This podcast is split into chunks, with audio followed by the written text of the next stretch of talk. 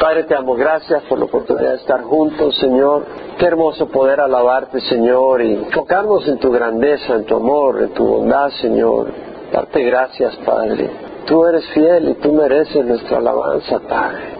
Señor, abre los ojos de aquellos que tal vez vienen consternados por circunstancias y como una nube les impide ver el sol, Señor. Ayúdales, Señor. Ayúdanos a todos a abrir los ojos y ver tu grandeza y exaltar tu gran nombre, Padre Santo. Te damos gracias por tu bondad y tu misericordia y amarnos un pueblo tuyo, Padre. Te queremos exaltar, papá. En nombre de Jesús, amén. Salmo 100, Salmo de acción de gracias. Aclamar con júbilo a Jehová toda la tierra. Servir a Jehová con alegría. Venid ante Él con cánticos de júbilo. Saber que Él, Jehová, es Dios. Él nos hizo y no nosotros a nosotros mismos. Pueblos suyos somos y ovejas de su prado. Entrad por sus puertas con acción de gracias y a sus atrios con alabanza. Dadle gracias, bendecid su nombre, porque Jehová es bueno, para siempre su misericordia y su fidelidad por todas las generaciones. Versículo 1. Aclamad con júbilo a Jehová toda la tierra. La New American Standard y la New International Version hablan de shout, de gritar. De hecho, la New American Standard dice shout joyfully, es decir, gritar gozosamente. Y la New International Version shout for joy, gritar de alegría, de gozo. Y la palabra en el hebreo, el ruach, quiere decir dar un grito fuerte de alegría por la victoria sobre los enemigos. Un grito es un grito de victoria. Estás en una guerra y venciste a ese enemigo formidable. Pega gritos de felicidad. También quiere decir dar un grito de alarma de guerra. Sonar la trompeta cuando vas a entrar a, a la guerra o vas a movilizar la tropa un grito de batalla, obviamente son gritos intensos, fuertes, de emoción, no son así susurros, son gritos intensos. En este caso obviamente no es de guerra, sino de gozo, un grito gozoso. O sea, no es simplemente sonríe, sino que pega gritos de alegría, mi amigo, lo que está diciendo en el lenguaje popular. Dice, aclamar con júbilo a Jehová es decir, al Dios del universo. Hay un solo Dios, que es Jehová, y lo menciona por nombre el autor del Salmo. No dice aclamar con júbilo a Dios, dice aclamar con júbilo a Jehová, porque hay muchos dioses para distintas personas, para unos es Buda, para otros es Alá, hay muchos dioses.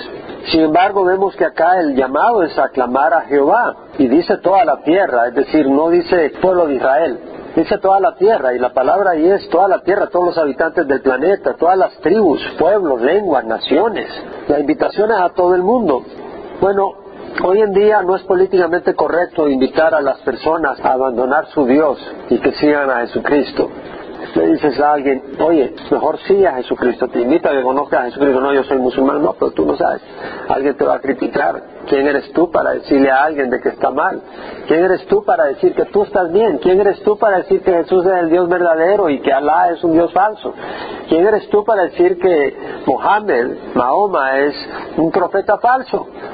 ¿Quién eres tú? ¿Quién eres tú para decirle a un budista de que su camino lo va a llevar a destrucción? ¿Que acaso eres tan arrogante?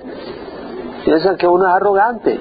Pero sin embargo, cuando esta sociedad envía médicos a algún lugar remoto y la gente tiene prácticas que no son salubres, no se lavan las manos para comer y se infecta la comida, etcétera, les dicen, oye, esa no es la manera de hacer las cosas, tienes que hacerlo de esta manera, esta es la manera higiénica de manejar las cosas. Ellos tienen autoridad para hablar esas cosas. O sea que entienden de que hay maneras que son higiénicas y maneras que son venenosas, que traen destrucción. Hay cosas que propagan enfermedades, hay cosas que paran la propagación de enfermedades, hay verdades. ¿Y por qué no lo van a ver en el campo espiritual? Y si nosotros hemos conocido la verdad en el campo espiritual, tenemos todo el derecho. Y el salmista dice, aclamad con júbilo a Jehová toda la tierra. Jesús dijo, yo soy el camino, la verdad y la vida, y nadie viene al Padre si no es por mí. Ese llamado no solo es para el cristiano, es para todo el mundo. A veces perdemos la pasión por la gente, guardamos la pasión por el cuerpo de Cristo, y gloria a Dios, pues perdemos la pasión por la gente que está fuera del cuerpo de Cristo. Hoy fui a la superior a comprar alguna cosita. Me salió una pareja de mujeres testigos. E inmediatamente se me acercaron con la atalaya. Le digo, ¿sabes qué? No, gracias, yo tengo la Biblia. No, pero este te va a ayudar a entender la Biblia. Le dije, no, yo tengo el Espíritu Santo. Me dice, sí, pero esto es como el Espíritu Santo. No, esto no es como el Espíritu Santo. El Espíritu Santo es una persona que Dios ha enviado para guiarme a toda verdad. Mira, le digo, si el Espíritu Santo es el que creó el universo, le dije, ¿sabes qué? Quien creó el universo fue Jesucristo, déjame que te explique. Y le empecé a hablar de Juan 1.1. Y ya le empiezo a hablar y me dice, ¿sabes qué? Eh, ¿Por qué no me permite enseñarle a ella? ¿Sabes que No tengo tiempo, le dije, porque tenía que preparar el estudio de hoy. Pero me fui con tristeza. Realmente me fui con tristeza y dije, Señor, dame la oportunidad de poder hablar con estas mujeres, de poder compartir con estas mujeres, porque estas mujeres, si no conocen a Cristo, se van a ir al infierno. Y uno dice, bueno, ¿y quién eres tú de arrogante para decir que se van a ir al infierno? Bueno, es que no soy yo el que lo dice, es la palabra de Dios. Jesús es el camino y cuando alguien pone a Jesús por debajo, cuando alguien no lo reconoce como la Biblia nos enseña, pues es cosa seria. En el libro de Apocalipsis leemos, ¿verdad?, que no puedes añadir a la palabra ni quitar. Y ellos, bueno, me decía, cuando estamos en Juan 1.1, le digo, mira, la Biblia dice que en el principio estaba el verbo, el verbo estaba con Dios, el verbo era Dios, y ella me dice, un Dios. En un momento le digo, si usted me dice que es un Dios, ¿cuántos dioses verdaderos hay? Bueno, uno, ¿y cuántos dioses falsos? Los demás, pues no es Jesucristo, o es el Dios verdadero o es el Dios falso, no está en medio. Tienen la palabra, tienen la verdad enfrente, pero deciden poner la fe en el hombre. Bueno, yo una vez estuve poniendo la fe en el hombre. Y por eso tenía miedo que la gente llegara con la palabra a hablarme, porque no podía explicarle, no podía defender lo que yo conocía. Pero eso no nos mueve a ser arrogantes, nos mueve a tener compasión. Estaba desayunando hoy mismo en la mañana y ahí en la asociación hay uno de los vecinos americanos, iba pasando. Y yo sentía esa necesidad había empezado ya a preparar el salmo, donde dice aclamar con júbilo a Jehová toda la tierra. Y digo, a veces uno está tan ocupado que se olvida de la gente que está fuera de la iglesia. Y pude compartir, no del Señor, sino compartir cariño, amistad con el vecino. Y ya cuando se iba, le digo, oye, ¿sabes qué? Eh, tengo un CD que te quisiera regalar. Y ya le di el CD Camille Jesus. Me dice, está bien, ¿te gustaría tenerlo? Sí, muchas gracias, me dijo, ya, vamos a confiar que lo va a oír. Pero debemos de buscar la oportunidad de compartir. A veces no le podemos caer a la gente de golpe. Debemos dejar que el Señor nos guíe. Pero de alguna manera mostrarle amor y que la gente es importante para nosotros. Que Dios nos ayude. Aclamar con júbilo a Jehová toda la tierra. Jesús dijo, id y hacer discípulos de todas las naciones, bautizándolas en el nombre del Padre, del Hijo y del Espíritu Santo, y enseñándoles a obedecer todo lo que os he mandado. De aquí yo estoy con ustedes todos los días del fin del mundo. Dios quiere que toda la tierra griten de júbilo a Dios, a Jehová, porque Él nos ama. Él ha hecho grandes cosas, Él tiene grandes planes y Él quiere que toda la tierra conozca esos planes y nos gocemos con Él. Dice, servid a Jehová con alegría, venid a Él con cánticos de júbilo. Vemos el tema, alegría, júbilo.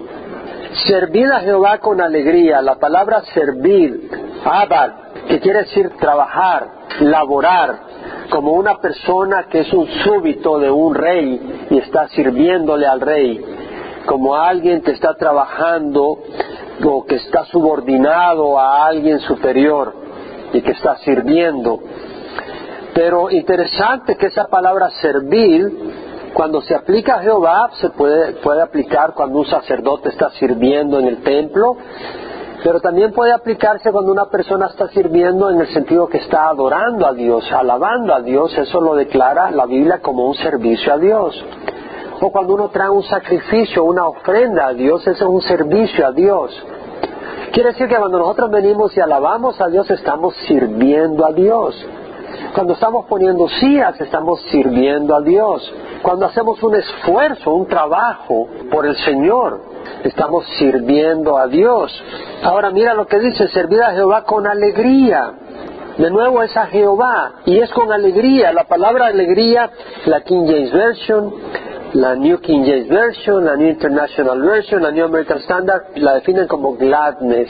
Servir a Dios gladly, con gozo, con contentamiento, con deleite, complacido, radiante, achispado, alborotado, alborozado, alegre, contento, servir a Jehová con alegría. Ahora, una vez más dice servir a quién?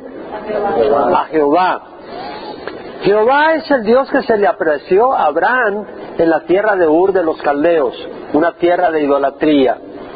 Y allá en Ur de los Caldeos, donde estaba Tare, el papá de Abraham, que era idólatra, aparentemente adoraban a la diosa Luna. De hecho, Saddam Hussein estaba reconstruyendo la pirámide del templo a la diosa Luna.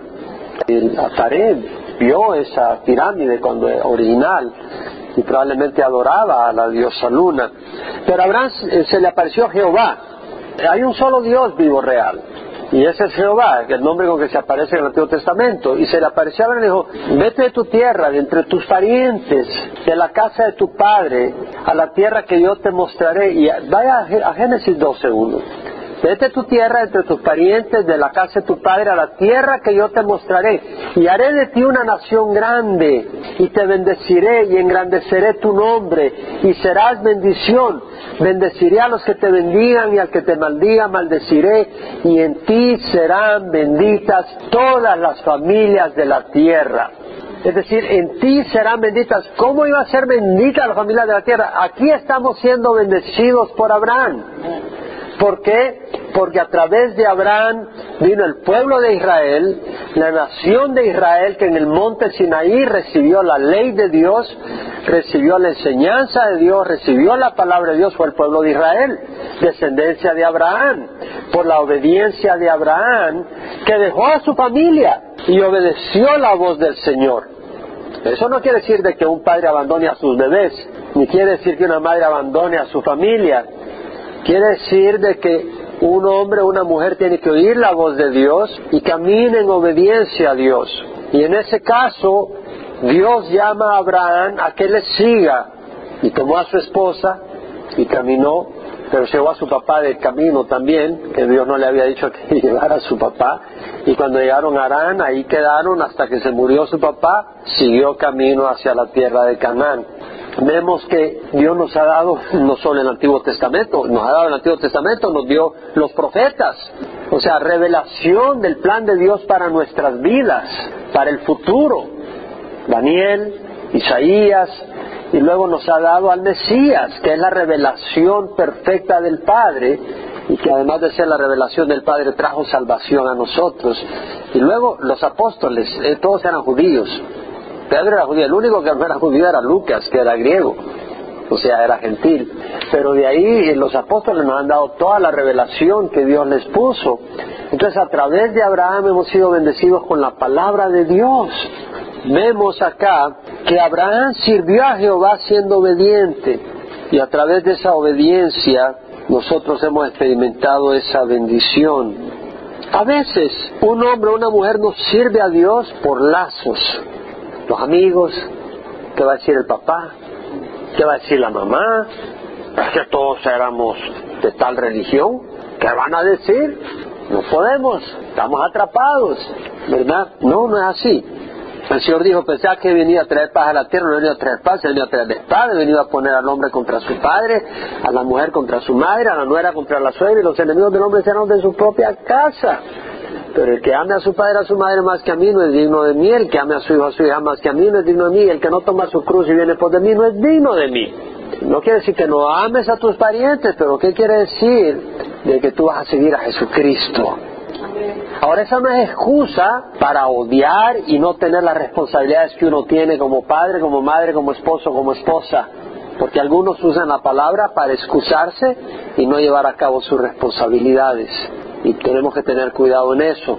Pero quiere decir de que hay situaciones donde un hombre es confrontado, una mujer es confrontada en seguir al Señor o en rendirse a los deseos caprichosos de otra persona, un pariente, un amigo, y tú tienes que escoger. Y Abraham escogió seguir al Señor y hubo gran bendición. Hermanos, las promesas del Señor son para aquellos que estamos estudiando el domingo, los dones del Espíritu Santo son para aquellos que vienen al Señor. Si para ti tus tesoros son las casas, los carros, la popularidad, pues quédate con ellos, pero no vas a experimentar los dones del Espíritu Santo. Si eres guiado por el Espíritu de Dios, los tales son hijos de Dios. Y hemos hablado de los dones del Espíritu en los últimos domingos, del poder de Dios, de las manifestaciones de Dios, de los dones de sanidad, de los dones de milagros y de otros dones. Y algunas personas no las experimentan. ¿Por qué? Porque sus brazos y su corazón no tienen espacio para el Señor. Quiere al Señor y al mundo. El Señor no puede compartir con nadie. O le damos el corazón al Señor o no se lo damos. Y si se lo damos no tenemos que hacer nada porque Él ya lo hizo en la cruz. Pues tenemos que darle el corazón. El Señor no anda con medias aguas. Vamos a Deuteronomio 33, cuando Moisés baja del monte Sinaí, porque Moisés está ahí bendiciendo a las tribus antes de morir. Ya el Señor lo estaba llamando. Y lo lleva al monte Pisga y ahí le dice vente para acá. Y lo entierra en el valle. Yo creo que lo había enterrado en el monte, pero lo enterró en el valle, dice la palabra. El Señor mismo lo enterró.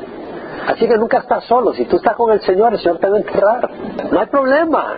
Dice, no va a morir solo. No, nunca vas a morir solo. Si tienes a Cristo, nunca te va a morir solo. Él mismo te va a enterrar. Deuteronomio 33, 8. El pueblo de Israel se había dedicado a la idolatría. Moisés estaba en el monte Sinaí y la gente abajo con la guía de Aarón, porque le dijeron a Aarón y Aarón le dice, ok, metan el oro acá y hicieron un becerro de oro y le empezaron a, ofrecer holocaustos y empezaron a bailar, a celebrar, a gritar emocionados. Este es el Dios que te sacó de Egipto. Ahí estaban.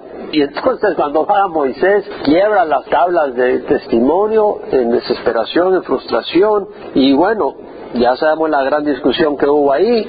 Váyase a eso 32. Versículo 25. Viendo Moisés al pueblo desenfrenado porque Aarón les había permitido el desenfreno para hacer burla de sus enemigos, se paró Moisés a la puerta del campamento y dijo, el que esté por Jehová venga a mí. Y se juntaron a él todos los hijos de Leví, los descendientes de Leví. Y él les dijo, así dice Jehová, Dios de Israel, póngase cada uno la espada sobre el muslo y pasad y repasad por el campamento de puerta en puerta y matad cada uno a su hermano, a su amigo y a su vecino. Vénganse los que están del lado de Jehová. Y los que estaban del lado de Jehová fue la tribu de Leví. Y la cabeza ahí, que era Aarón, era el que había descabezado a esta gente que les permitía el desenfreno.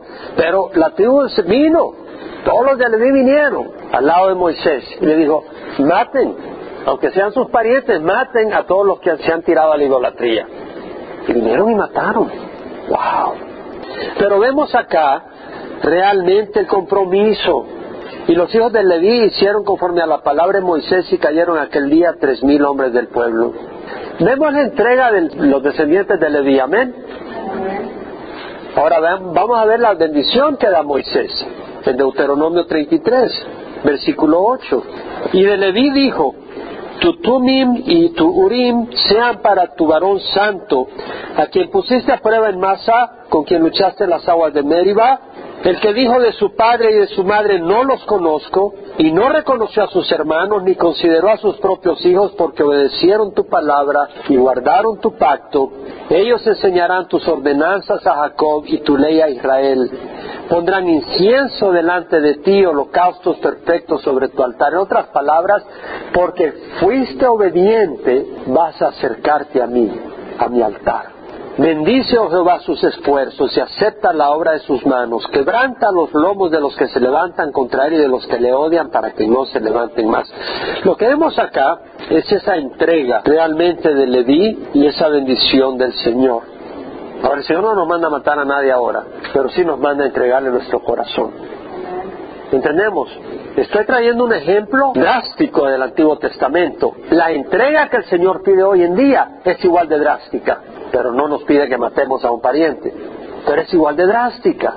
Es un compromiso, una entrega total. Y si tú quieres experimentar la bendición de Dios, tienes que darle tu corazón al Señor.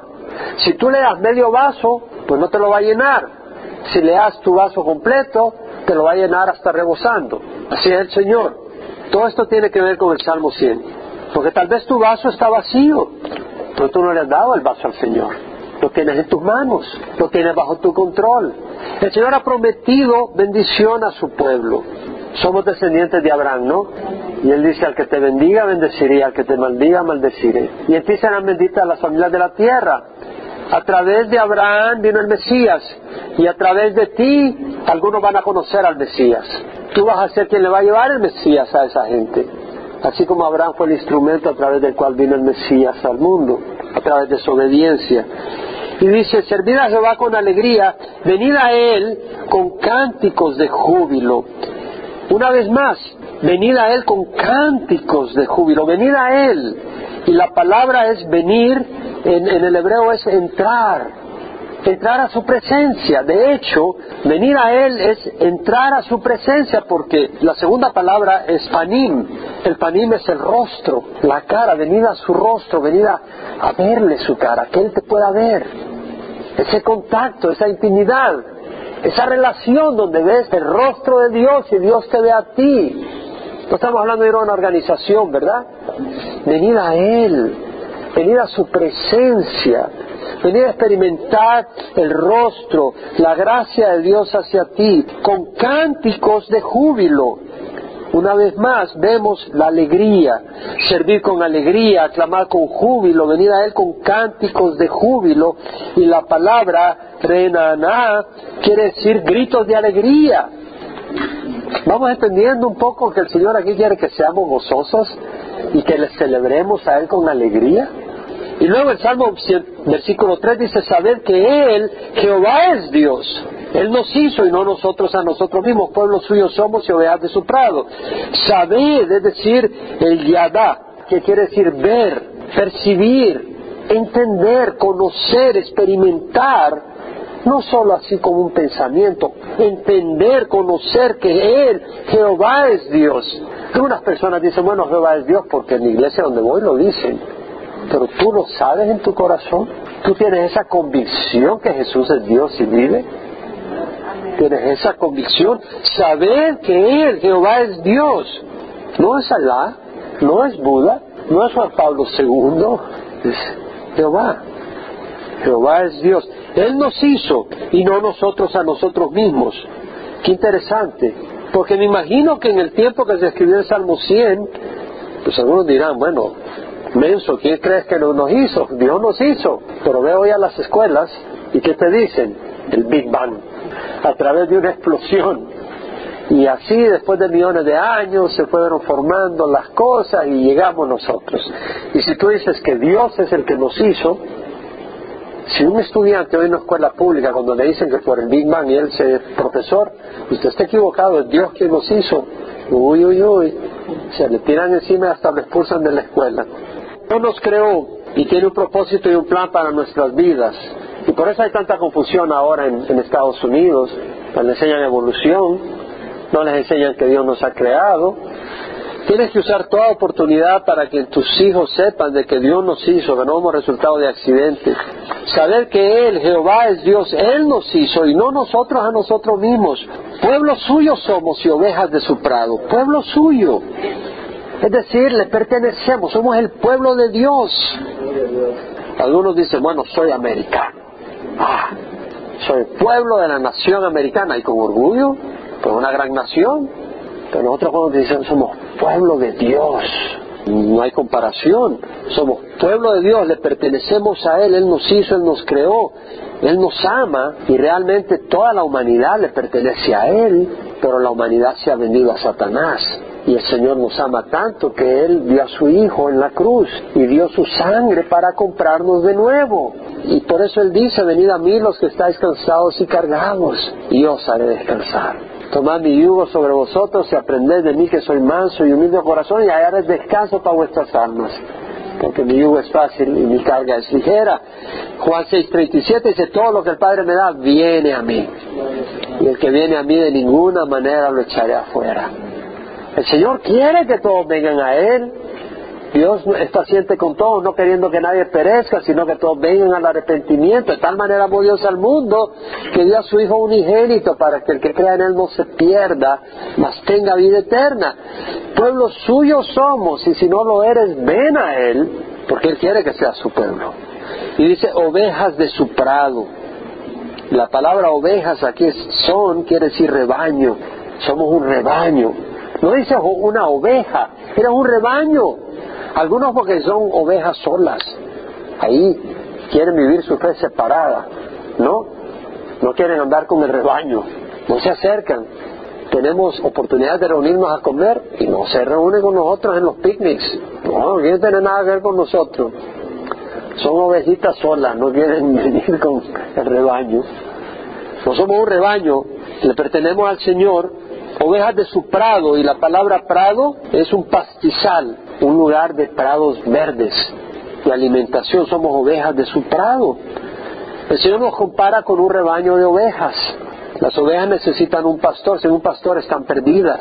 Un pastor las guía a dónde comer, a dónde hay lugares de verdes pastos. Un pastor las lleva por aguas tranquilas, no aguas turbulentas, donde se pueden ahogar. Un pastor las protege del lobo y de las bestias salvajes que quieren venir y destruirlas. Ahora, hay pastores que no son pastores del Señor, son personas que vienen a destruir las ovejas, las engañan, las trasquinan, las abusan, las lastiman, las maltratan. En Mateo el Señor vio al pueblo y se compadeció del pueblo, porque los veía como ovejas sin pastor. En Mateo 9:35 dice Jesús recorría todas las ciudades y aldeas enseñando en las sinagogas de ellos, proclamando el Evangelio del reino. Iba por todas las ciudades y proclamaba el Evangelio del reino, las buenas noticias y sanando enfermedad y dolencia. Tenía compasión de las enfermedades y viendo las multitudes tuvo compasión de ellas porque estaban angustiadas y abatidas, como ovejas que no tienen pastor. Hermanos, nosotros no debemos de estar angustiados y abatidos. Tenemos al pastor. Tenemos a Cristo Jesús. Ellos estaban angustiados y abatidos porque no tenían al buen pastor. Pero nosotros tenemos al buen pastor. Y Jesús le dijo a sus discípulos, la mies es mucha, pero los obreros son pocos. Por tanto, rogad al Señor de la mies que envíe obreros a su mies. ¿Por qué? Porque las ovejas ahí andan. Realmente estas dos personas que yo vi hoy en el supermercado son ovejas descarriadas y que están descarriando a otros y realmente no tenía tiempo porque me pongo ahí y no preparo el estudio porque con esa gente es cabeza dura, están tan, tan metidos en doctrina de hombres porque la palabra es tan clara. Pero bueno, yo quisiera tener tiempo ponerme a hablar con estas personas, pero siempre si no una cosa, estamos en otra, siempre buscando servir a Dios de la manera más efectiva, pero tenemos que seguir la voluntad de Él como Él nos llame. Entrar por sus puertas con acción de gracias y a sus atrios con alabanzas. Con acción de gracias, entrar por sus puertas y a sus atrios. Está hablando del templo. Las puertas al templo, los atrios, los lugares, los patios que rodeaban el templo. La gente ahí se reunía para alabar a Dios. Entonces dice, entrar a donde está la gente que va a alabar a Dios.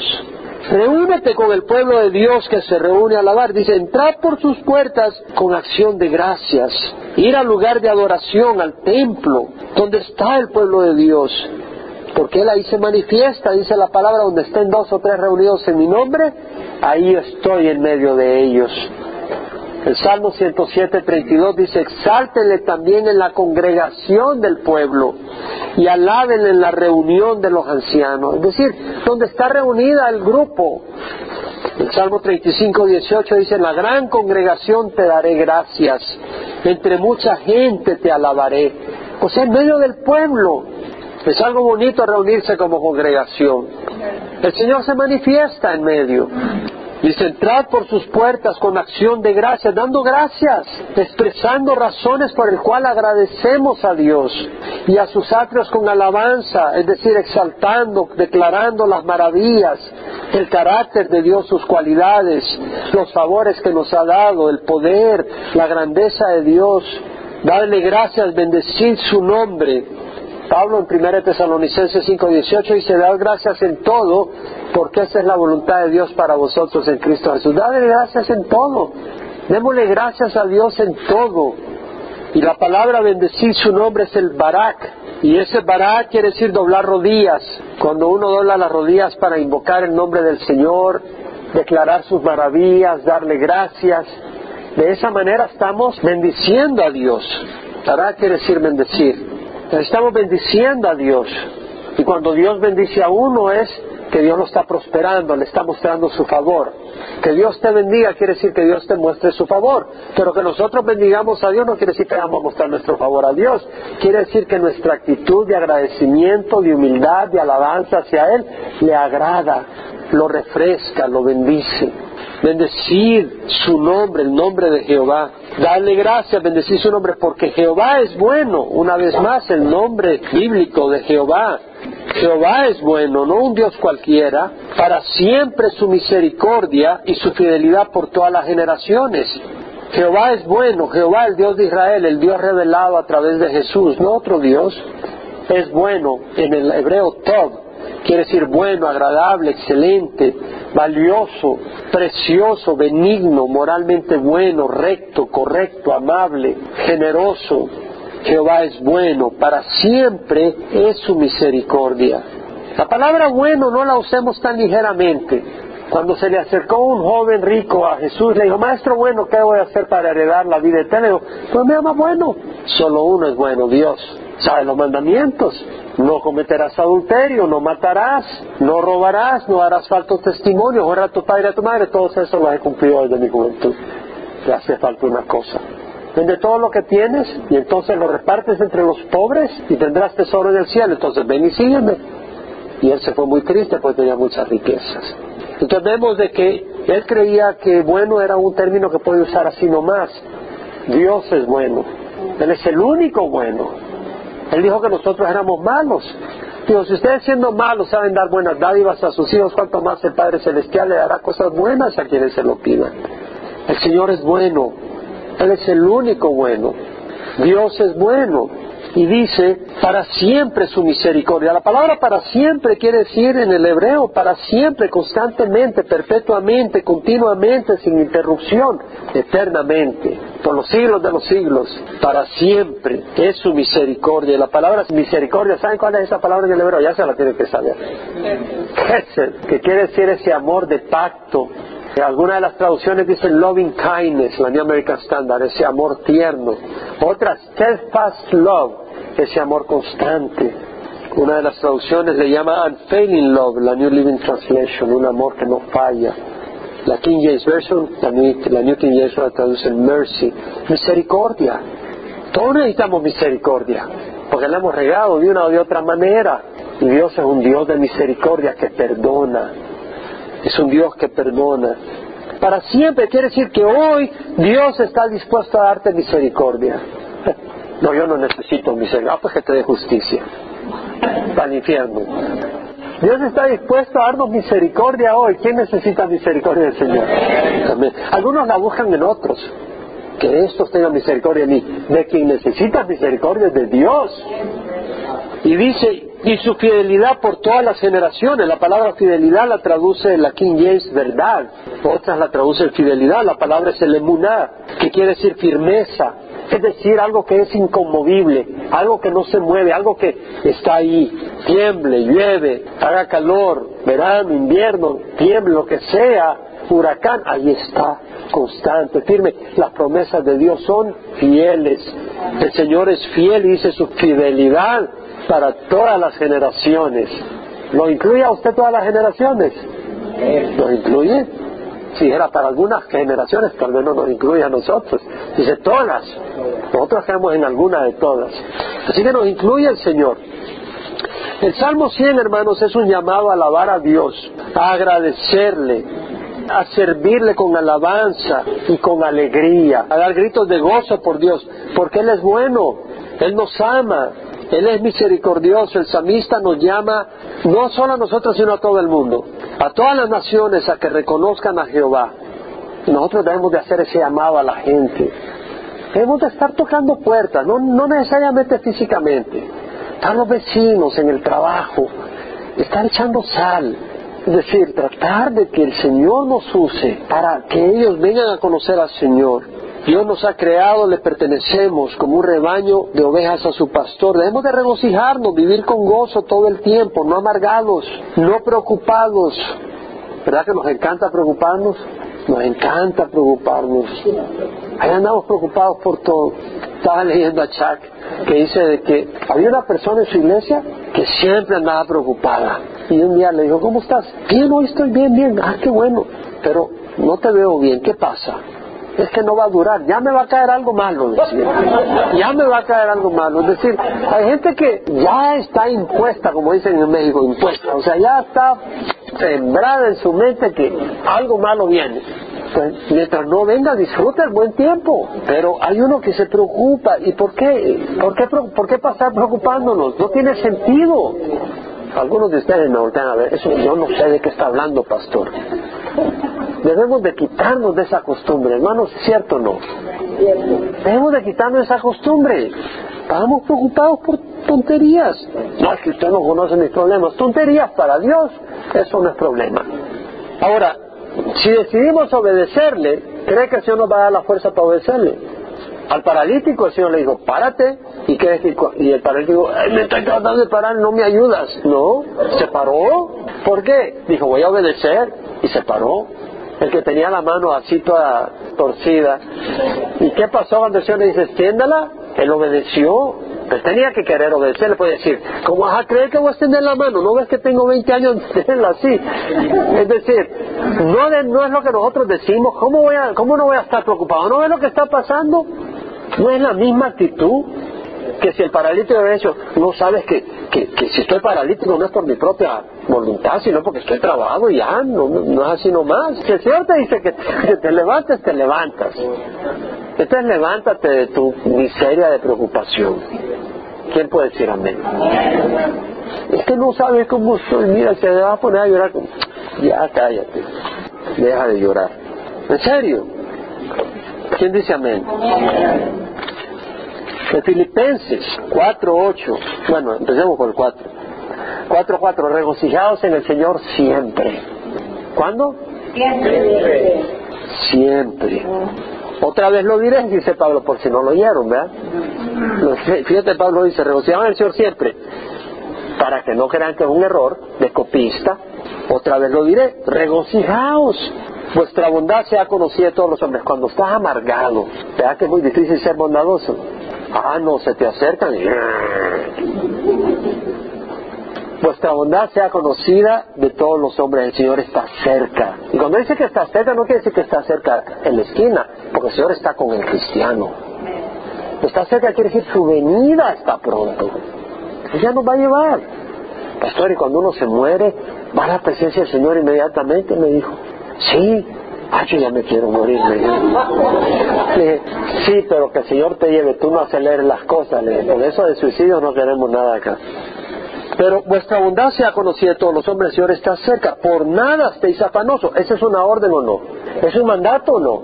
Por nada estéis afanosos. Es decir, por nada. Dios es fiel.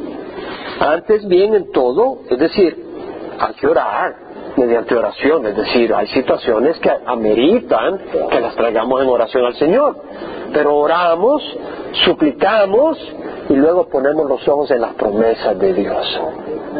No las dejamos en el problema. ¿Podemos decir amén? Vamos a aprenderlo con la ayuda de Dios.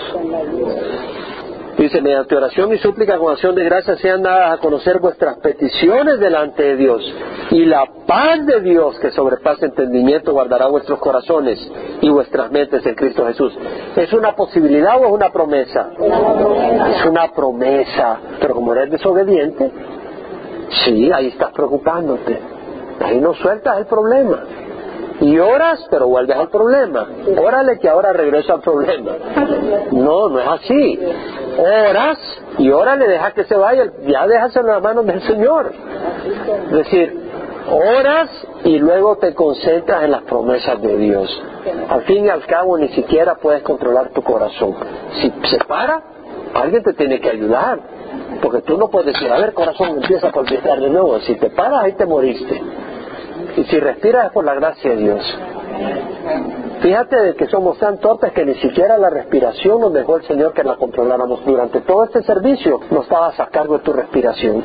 ¿Verdad que todo estuvo controlado porque el Señor lo dejó establecido? Cierto, si no se nos olvida respirar, a mí que me olvidan las cosas ya me hubiera muerto. Amén. O sea, entendamos lo frágiles que somos. Entendamos los frailes que somos, hermanos. Dios quiere que nos regocijemos. Dios nos ama. Ahora, de nuevo, vimos la entrega de Abraham, ¿no? Vimos el compromiso. Vimos la entrega de los levitas. Y lo estoy diciendo, esas promesas es para el que es de firme propósito, no para el que anda con el mundo y con las cosas de Dios. Porque el que anda medio tibio, ¿qué dice el Señor? Me voy a vomitar de mi boca. En Isaías dice la palabra, al de firme propósito guardarás en perfecta paz, porque en ti confía. Confía en Jehová, porque en Jehová, Jehová tenemos una roca eterna. Confía en Jehová para siempre, porque en Jehová, Jehová tenemos una roca eterna. Es Isaías 26, 3 al 4. Es decir, al de firme propósito guardarás en perfecta paz. Cuando pierdes la paz es porque tal vez tú estás abrazando algo que Dios no te está ofreciendo. Ah, no, pero es que yo quiero esto. Ah, es que la situación mía tiene que ser de esta manera, Señor. Y yo insisto, el Señor dice, bueno, yo no te lo estoy resolviendo ahorita, pero es que yo lo quiero ya. Bueno, yo quiero trabajar contigo. No, pero es que yo no quiero este... Pro no siento, yo estoy trabajando contigo. Ah, pues me voy a poner caprichoso y voy a estar amargado. Pues anda amargado, anda amargado. O puedes decir, Señor, te lo dejo en tus manos. Gloria a Dios. Señor, te lo dejo en tus manos, me voy a gozar en ti. Al fin y al cabo está en tus manos, mi Dios. ¿Qué prefieres hacer? Entregarse al Señor o andar todo amargado. Proverbios 3, 5 al 8, que dice, confía en Jehová con todo tu corazón. Confía. ¿Cómo vas a estar alegre si no confías en el Señor? Confía en Jehová con todo tu corazón, no te apoyes en tu propio entendimiento. En todos tus caminos reconócele. Eso sí, con el Señor no puedes andar jugando, mi amigo. En todos tus caminos reconócele y Él enderezará tu senda. No seas sabio a tus propios ojos. Teme a Jehová y apártate del mal, que será medicina para tu cuerpo y refrigerio para tus huesos. Apártate del mal. Ah, no, es que a mí me gusta ver esta película. Y es alguna cosa. 3X. Salmo 55, 22 dice, echa sobre Jehová tu carga y Él te sustentará. Él nunca permitirá que el justo sea sacudido. ¿No es una linda promesa? Echa sobre Jehová tu carga.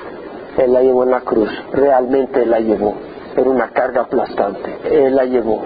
¿No la tienes que llevar tú? Cabeza dura. ¿En serio o no? No, ahí me incluyo yo, no me diga, pastor, me estoy insultando. Ahí me incluyo yo, estamos en el mismo paquete. Yo te estoy hablando porque a mí me ha atacado primero el mensaje. Echa sobre Jehová tu carga y Él te sustentará. Él nunca, ¿cuándo?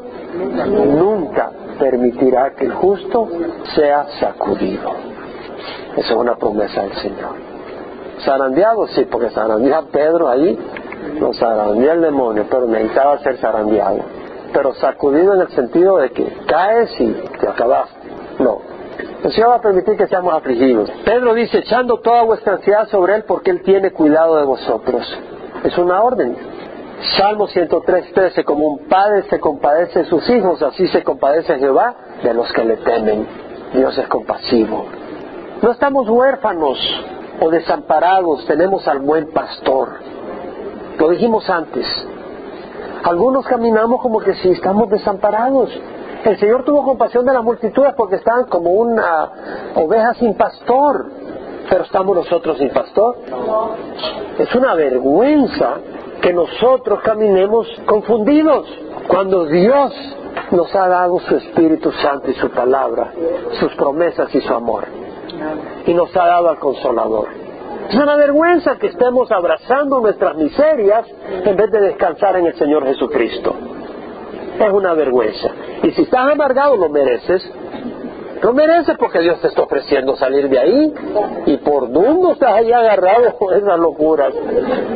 Juan 10, 10, 14. El ladrón solo viene para robar, matar y destruir. ¿No les ha robado la paz a muchos? ¿No ha venido a destruir el gozo de ustedes? El ladrón viene para robar, matar y destruir. Yo he venido para que tengan vida y la tengan en abundancia. Para tener vida en abundancia. Yo soy el buen pastor, dice Jesús. El buen pastor da su vida por sus ovejas. Dio su vida al Señor. Ese es el amor que nos tiene Jesucristo. ¿Estamos entendiendo eso? Es decir, Jesús dio su vida por nosotros. Jesús dio su vida por nosotros. Ese es el amor que nos tiene. ¿Qué dijo Pablo? El que no eximió ni a su propio Hijo, sino que lo entregó por todos nosotros, ¿cómo no nos concederá junto con Él todas las cosas? Dios dio a su Hijo en la cruz. ¿Nos va a conceder lo que necesitamos o no? Y si estamos en el fuego, ¿necesitamos el fuego o no? Y si hay situaciones que son tristes, porque las hay, ¿quién puede decir amén? Hay situaciones dolorosas, que las situaciones no son buenas en sí.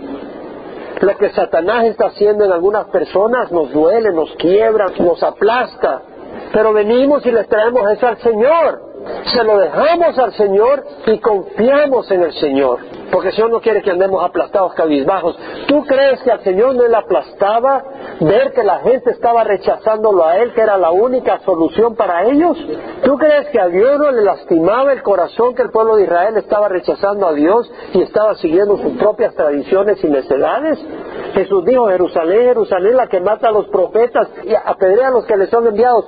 ¿Cuántas veces quise reunirte como la gallina junta sus polluelos debajo de sus alas y no quisiste? Jesús lloró sobre Jerusalén. Entonces podemos ver de que el Señor sintió dolor aplastante, pero no dejó que eso lo aplastara. ¿Me explico? El Señor Jesucristo sintió y sufrió dolor aplastante. Sus propios hermanos no lo estaban reconociendo. ¿Crees que no le debía haber dolido? Los líderes religiosos que habían recibido la palabra de Dios y eran responsables, lo estaban rechazando a Él. Se estaban burlando de Él, lo estaban acusando. ¿Tú crees que el Señor Jesucristo no sufrió y se desgarró? ¿No lloraba orándole al Padre? cuando se apartaba a orar y desgarraba su corazón y vertía sus lágrimas en oración al Padre, pero no dejaba que lo aplastara. Vertía su corazón y servía con gozo al Padre. Amén o amén. Lo que quiere decir es que nosotros vamos a vertir nuestro corazón, pero no nos vamos a hundir en las crisis. Jesús dice, el que es un asalariado y no un pastor, que no es el dueño de las ovejas, ve venir al lobo y abandona las ovejas y huye, y el lobo las arrebata y las dispersa. Él huye porque solo trabaja por pago y no le importan las ovejas. Pero Jesús dijo, pero yo soy el buen pastor. El buen pastor conoce sus ovejas y las mías me conocen, dice mis ovejas oyen mi voz y yo las conozco y ellas me siguen.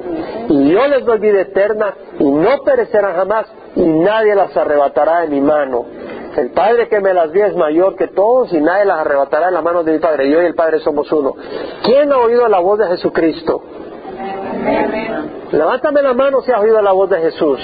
Entonces tú sigues al pastor. Entonces no tiene razón uno para andar confundido. A menos que lo empezaste a seguir, en algún momento sentiste el gozo, pero ahora lo dejaste de seguir. Y quien está siguiendo son tus circunstancias. A quien están siguiendo son a tus crisis. Cuando viniste al Señor, hallaste gozo. Te levantaste sobre las nubes de felicidad y tenías problemas y crisis, pero habías puesto los ojos en el Señor y vertiste tu corazón al Señor, pero el Señor te levantaba de gozo y esperanza. ¿Quién te ha quitado de esa posición? No es el Señor, es Satanás. El ladrón viene para robar, matar y destruir. ¿Y qué vamos a hacer? Volver al Señor. Entrar a su presencia y descansar en Él. Santiago 1, 2 y 3 para mí ha sido una gran bendición. Santiago dice, tener por sumo gozo hermanos míos, capítulo 1, versículo 2 al 3. Tened por sumo gozo, hermanos míos, el que os halléis en diversas pruebas. Cuando viene la prueba, cuando algo malo está ocurriendo, pues tú no te vas a gozar de que alguien esté siendo aplastado, ¿no? Tú no te vas a gozar de que te estén sacando del trabajo y te estén calumniando o que te salga una enfermedad seria esas cosas en sí son malas, pero tú te puedes gozar que Dios esté en control y que en esa prueba Dios te va a perfeccionar. Imagínate que viene alguien y te dice, ¿sabes qué? Ya vi tu casa. Ahora te voy a traer al mejor arquitecto del universo y te la va a dejar perfecta. ¿Qué dices tú? Échale mano. Usa los materiales que quieras. Haz lo que quieras hacer, pero si tú vas a dejar una casa perfecta en lo mejor del universo, hazla. Puertas abiertas. Eso quiere hacer el Señor con tu vida, a menos que la palabra de Dios mienta. Tened por sumo gozo, hermanos míos, el que os halléis en diversas pruebas, sabiendo que la prueba de vuestra fe produce paciencia. ¿Y cómo me voy a gozar? Pues dile al Señor, me voy a gozar, Señor. Ahí tú te encargas, pero yo me voy a gozar. Y el Señor te va a dar gozo. Pero dile al Señor, rinde tu corazón al Señor. Y en vez de ser cabeza dura y cómo me voy a gozar, uy, y ahí andas todo amargado. Y el Señor me voy a gozar. Y ahora me ayudas, pero yo me voy a gozar. Señor te dar gozo sabiendo que la prueba de vuestra fe produce paciencia. ¿Qué es paciencia? Condición espiritual, perseverancia. Y la paciencia va a tener su perfecto resultado. Va a haber un resultado perfecto. Cuando tú haces las cosas, ¿te salen perfectas? No. Pero cuando Dios hace las cosas, ¿cómo le salen? Perfectas. Y dice que en la prueba, Él va a tener un perfecto resultado en tu vida. ¿Ah? Vemos la perspectiva. Para que seas perfecto y completo sin que falte nada. Dios es real. Yo ando medio amolado con la salud y me dio mucha risa porque hace unos días me, duele la pierna, me duele la garganta, me duele la barriga, que es lo que no me duele, me duelen los huesos. Y estaba en la tienda y me agarró un dolor de estómago y dije, gloria al Señor. Pero dije, mi corazón de veras, empecé a glorificar al Señor. Y no fue por mi que yo dije, lo voy a hacer. El Espíritu empecé a glorificar al Señor. Pero la cuestión es, ¿estás dispuesto a obedecerle o no? ¿Quieres obedecerle al Señor o no? El Señor te va a dar la fuerza para obedecerle. Dice, aclamad con júbilo a Jehová toda la tierra, servid a Jehová con alegría, venid ante Él con cánticos de júbilo, saber que Él, Jehová, es Dios, Él nos hizo y no nosotros, a nosotros mismos, pueblo suyo somos y ovejas de su prado. Entrad por sus puertas con acción de gracias y a sus atrios con alabanza.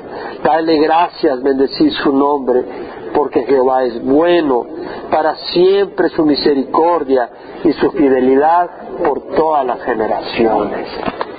Yo te digo, si has oído el mensaje, si has oído esta palabra, cierra los ojos y te hago una pregunta. ¿La recibes en tu corazón? Y si la recibes, dile al Señor, me voy a gozar en ti, Señor. En las pruebas me voy a gozar, porque no estoy huérfana, no estoy sin pastor, no estoy confundido, te tengo a ti, Señor. Y tú estás obrando para perfeccionarme. Y gocémonos en el Señor, aún hoy mismo. Está el Espíritu en medio de nosotros. Cuando Él viene para sanar. Y lo que tiene que sanar primero es nuestra actitud.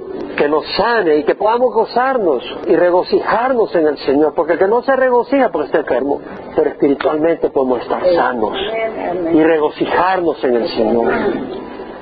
Te damos gracias, Señor, porque si dice regocijaos es porque podemos regocijarnos y debemos regocijarnos. Y te damos gracias por tu bondad y tu amor. Y porque, Señor, aún en las pruebas, tú estás perfeccionándonos. Y todo esto ocurre para que el fruto sea perfecto y seamos perfectos y maduros sin que nos falte nada. Y te damos gracias, te alabamos y exaltamos y rogamos que tu Santo Espíritu traiga memoria a esta enseñanza y la plante en nuestro corazón y traiga fruto para tu gloria. En nombre de Jesús. Amén y amén. Dios les bendiga, hermanos.